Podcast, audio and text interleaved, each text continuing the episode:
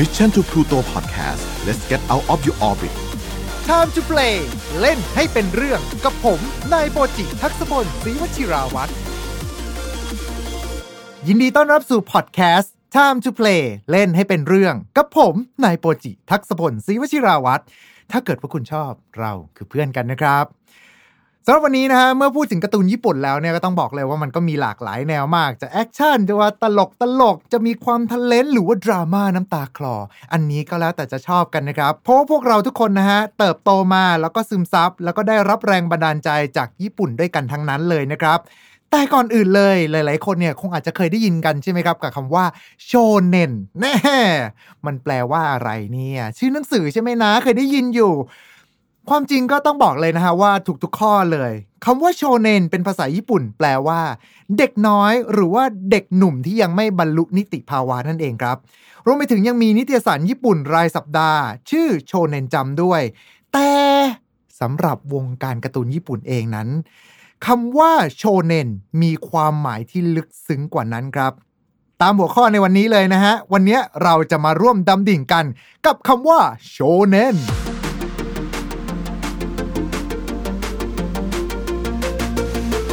ถ้าเทียบประเภทของการ์ตูนญี่ปุ่นแล้วนะครับ ก็มีการให้คำจำกัดความที่หลากหลาย โดยในการแยกแบบนี้เราจะยึดตามหลักประชากรศาสตร์ แบ่งตามช่วงอายุของ target เป็นกลุ่มลูกค้าหลักนะครับ เริ่มต้นกันกับโคโดโมะมุเกะ คำว่าโคโดโมะแปลว่าเด็กเล็กนะฮะการ์ตูนสำหรับที่สร้างมาสำหรับเด็กกลุ่มนี้เนี่ยก็จะเป็นเหมือนกับการ์ตูนแนวใสๆเน้นสนุกสนานไม่รุนแรงพอดเรื่องไม่ซับซ้อนแล้วก็มีการสอดแทรกคุณธรรมเอาไว้ เพื่อให้เข้ากับกลุ่มเป้าหมายหลักนั่นก็คือเด็กเล็ก ๆ นั่นเองครับ ยกตัวอย่างชัดๆในสายนี้เลยนั่นก็คือโดราเอมอน แฮมทาโร่แล้วก็การ์ตูนสายขายของอย่างโปเกมอน บาคุกันเจ้าหนูทำย่าเบเบลดอะไรแบบนั้นเลยนะครับ และการ์ตูนเหล่านี้แหละครับ ที่จะเป็นการ์ตูนที่ติดตราตึงใจ กลายมาเป็นความทรงจำอันหอมหวาน หรือว่าอาจจะเอาไปใช้เป็นสัญญลักษณ์แห่งยุคสมัยเลยก็ว่าได้ อย่างเช่นแฮมทาโร่รัน ฟังก่อนนะครับสำหรับแฮมทาโร่รันอันนี้เนี่ยเป็นกิจกรรมที่มีการวิ่งกันทั่วโลกเลยนะครับ เมื่ออยู่ในเทศกาลดนตรีที่เกี่ยวข้องกับญี่ปุ่น สายพวกเป็นเหมือนกับอนิซองหรือเปิดดีเจเงี้ยครับ ก็จะมีการเปิดเพลงแฮมทาโร่แล้วคนดูเนี่ยก็จะวิ่งแล้วก็ร้องเพลงแฮมทาโร่รันเนี่ยรอบหอกันเลยทีเดียว รวมไปถึงในไทยเองเนี่ยก็มีการเล่นแบบนี้ด้วยเช่นเดียวกัน จนกระทั่งกลายมาเป็นการแสดงจุดยืนทางการเมืองซะอย่างนั้นนะครับ จากนั้นมากันที่เด็กโตขึ้นมาหน่อยกับช่วงวัยรุ่น จะแบ่งออกมาเป็น 2 เพศก็คือ เพศชาย กับการ์ตูนแนวโชเนนตามชื่อเลยนะครับในเมื่อบอกว่าโชเนนเนี่ยก็คือเด็กผู้ชายกลุ่มเป้าหมาย เลยกลายเป็นเด็กผู้ชายวัยพรีทีน ไปจนถึงวัยรุ่น เน้นหนักไปที่แอคชั่น ตลก รวมไปถึงเริ่มมีการใส่เรื่องราวของความรักขึ้นมา แก่นเรื่องเนี่ยจะเน้นแสดงถึงการเจริญเติบโตตัวละคร ซึ่งเดี๋ยวเราจะพูดกันภายหลังนะครับ ต่อมาโชโจตามชื่อเช่นเดียวกันครับ ก็คือเด็กผู้หญิง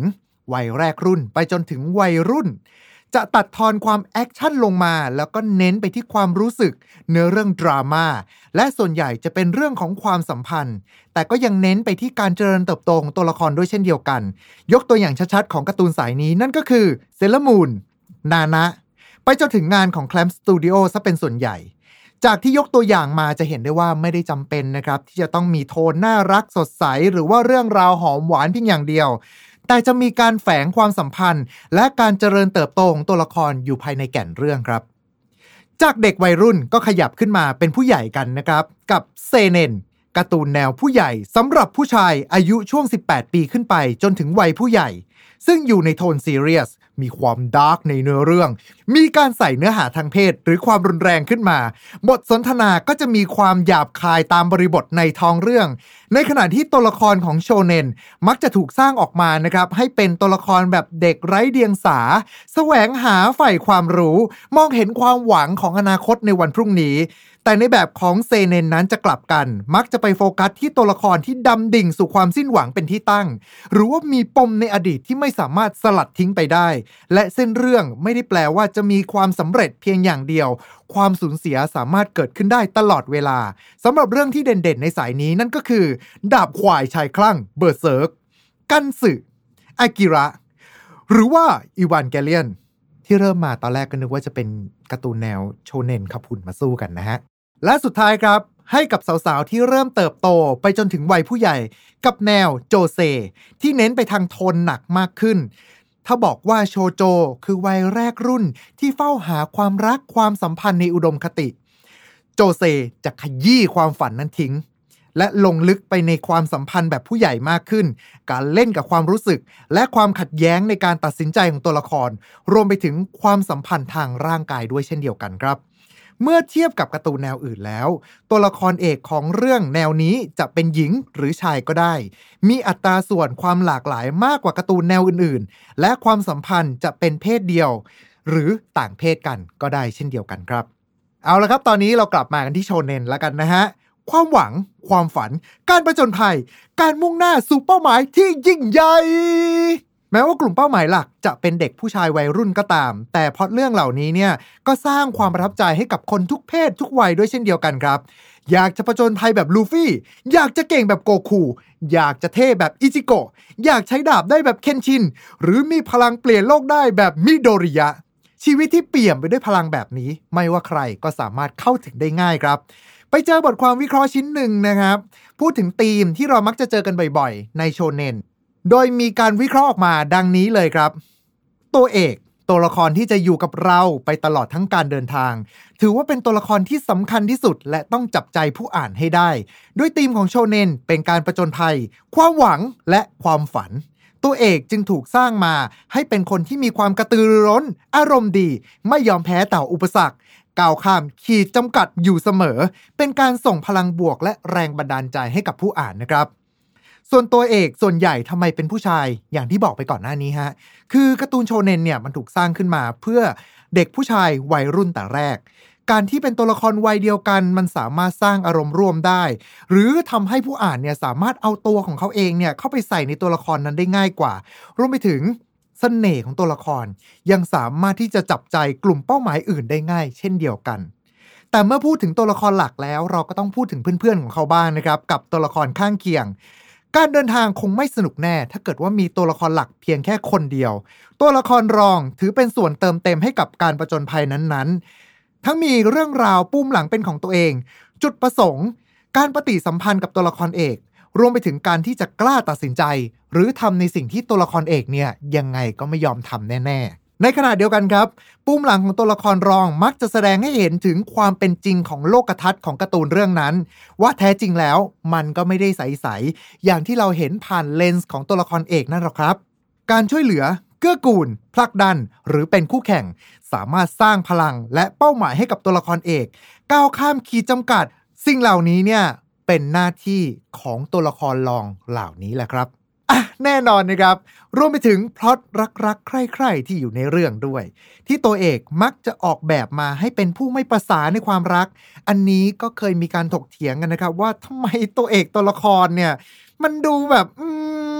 โง่เรื่องความรักจังเลย ก็มีคนเถียงออกมานะฮะว่า พี่ลองคิดดูสิ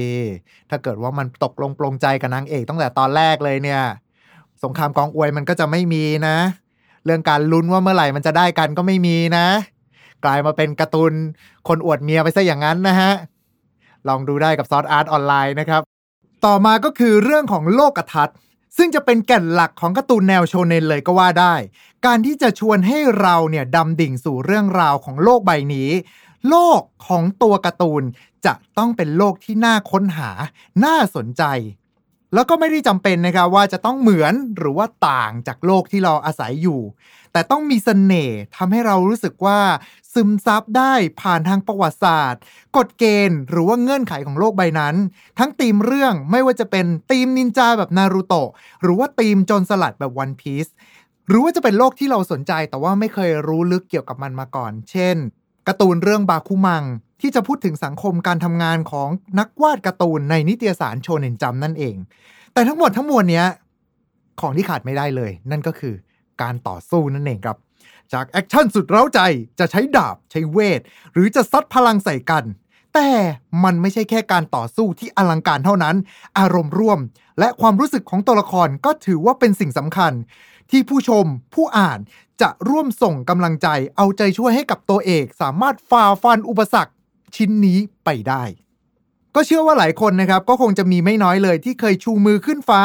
ส่งพลังให้กับโกคู ตอนจะปล่อยบอลเกงกิ และสุดท้ายครับ การเจริญเติบโตของตัวละคร ก่นหลักที่แทรกเข้ามาของโชเนน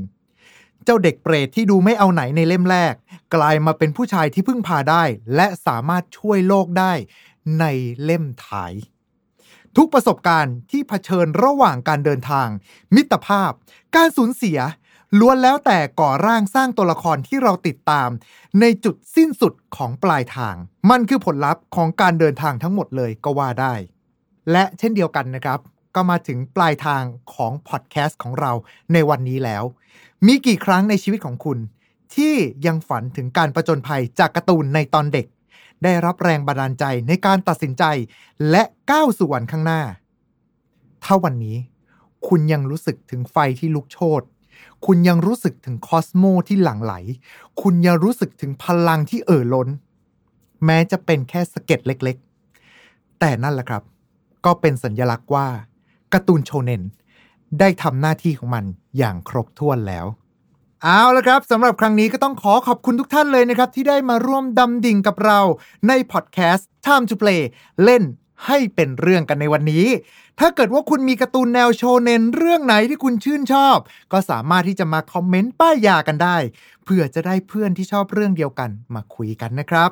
และ สามารถที่จะมาพบกับผมนะครับนายโปรจิคนนี้ได้ ทุกวันจันทร์ทาง Mission to Pluto Podcast เอาไว้เจอกันใหม่โอกาสหน้า แล้วเจอกันครับ Mission to Pluto Podcast let's get out of your orbit Time to Play เล่นให้เป็นเรื่อง